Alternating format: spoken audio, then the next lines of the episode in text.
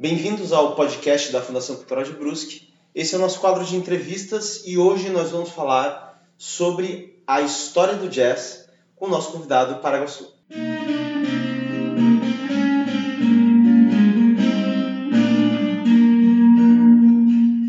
O nosso quadro de entrevistas vai ao ar todas as quartas-feiras e você vai achar o link para ouvir o nosso podcast nas nossas mídias sociais da Fundação, Facebook, Instagram e no Spotify.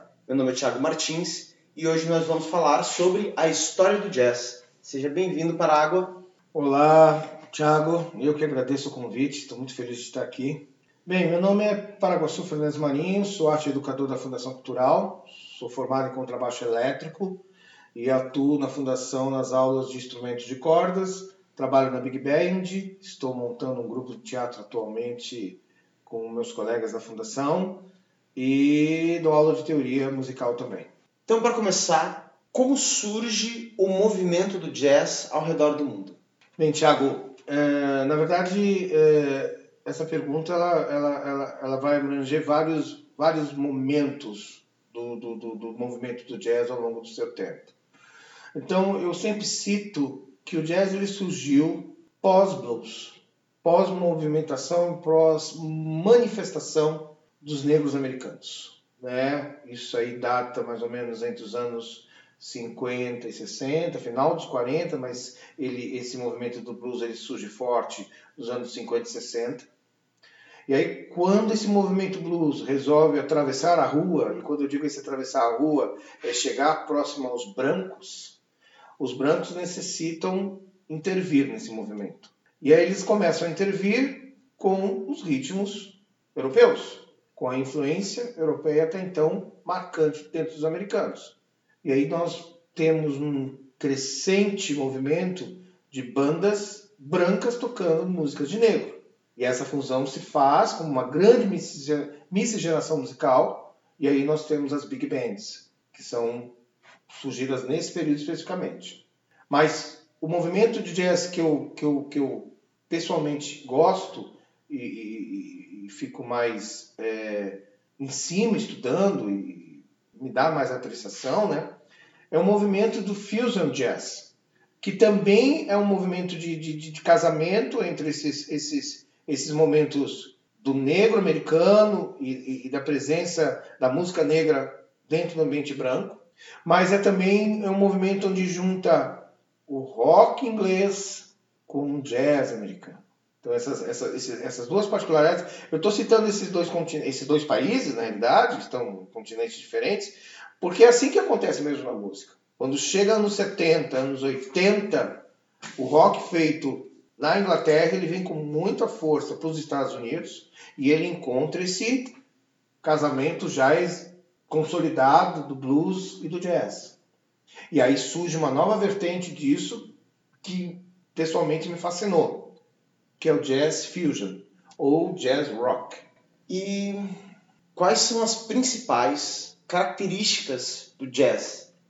Bem, uh, algumas eu já citei anteriormente. Então ele tem como principal característica esse casamento do blues, mas ele tem uma, uma, uma um, um, eu brinco que é um filho desse casamento, que é a improvisação, que também existia no blues, mas no jazz ela fica muito mais latente, ela é muito mais apreciada, ela é muito mais aproveitada. Há um alongamento desse processo de improvisação. Cria-se a partir daí formas bem características como rhythm, é, rhythm changes, como bebop, como cool jazz, free jazz, que são formas de se executar esse estilo que poderíamos aqui gastar diversos podcasts para falar a respeito. Mas eu estou apenas dando breves apanhados disso.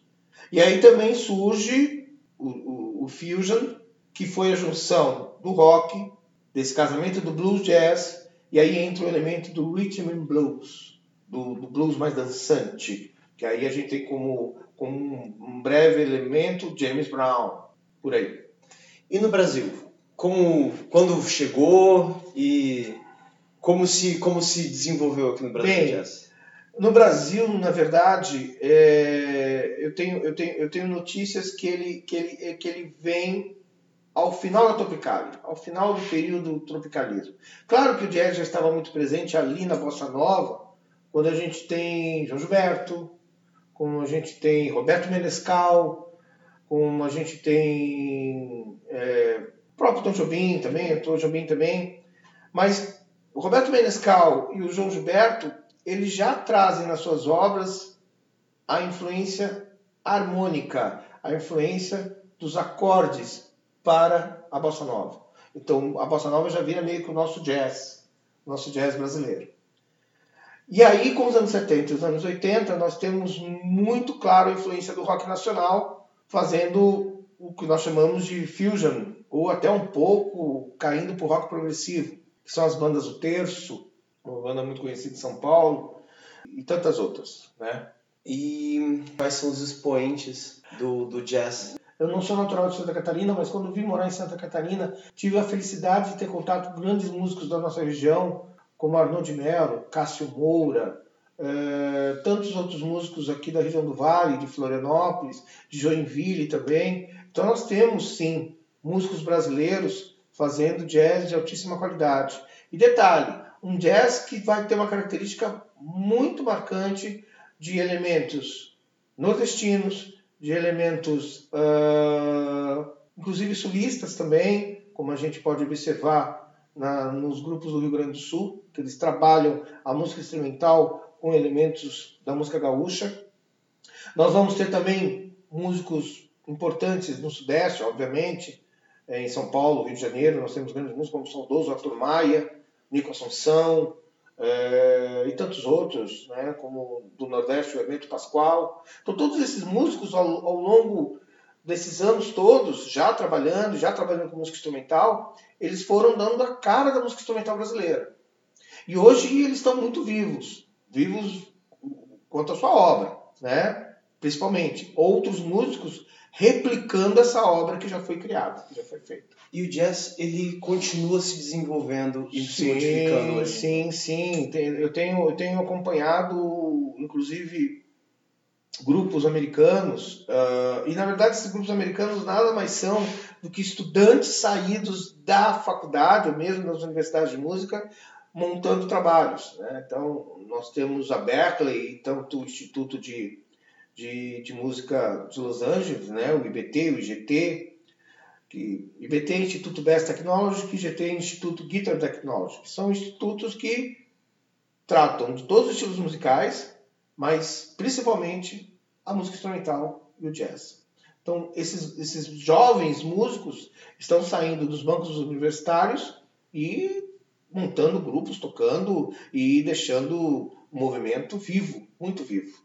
Basta entrar no YouTube que a gente tem uma a gente tem uma família de novos músicos muito boa. É, e, e para quem quiser quem quiser apreciar jazz, o que você recomenda? Ah, bem, para começar a aprender um pouco é, é Para começar a aprender, eu, eu, eu, eu, primeiro eu cito assim, ó, uh, nós temos um, um problema que as mídias sociais trouxeram para nós que gostamos de apreciar música de qualidade. É, nós temos uma oferta muito grande de tudo, mas uma qualidade inferior, pequena em alguns momentos. Então, eu acho assim, ó, quem tem oportunidade de ir numa loja de CDs, vai e compra alguma coisa. Não que eu seja contra ouvir no YouTube, Spotify, não.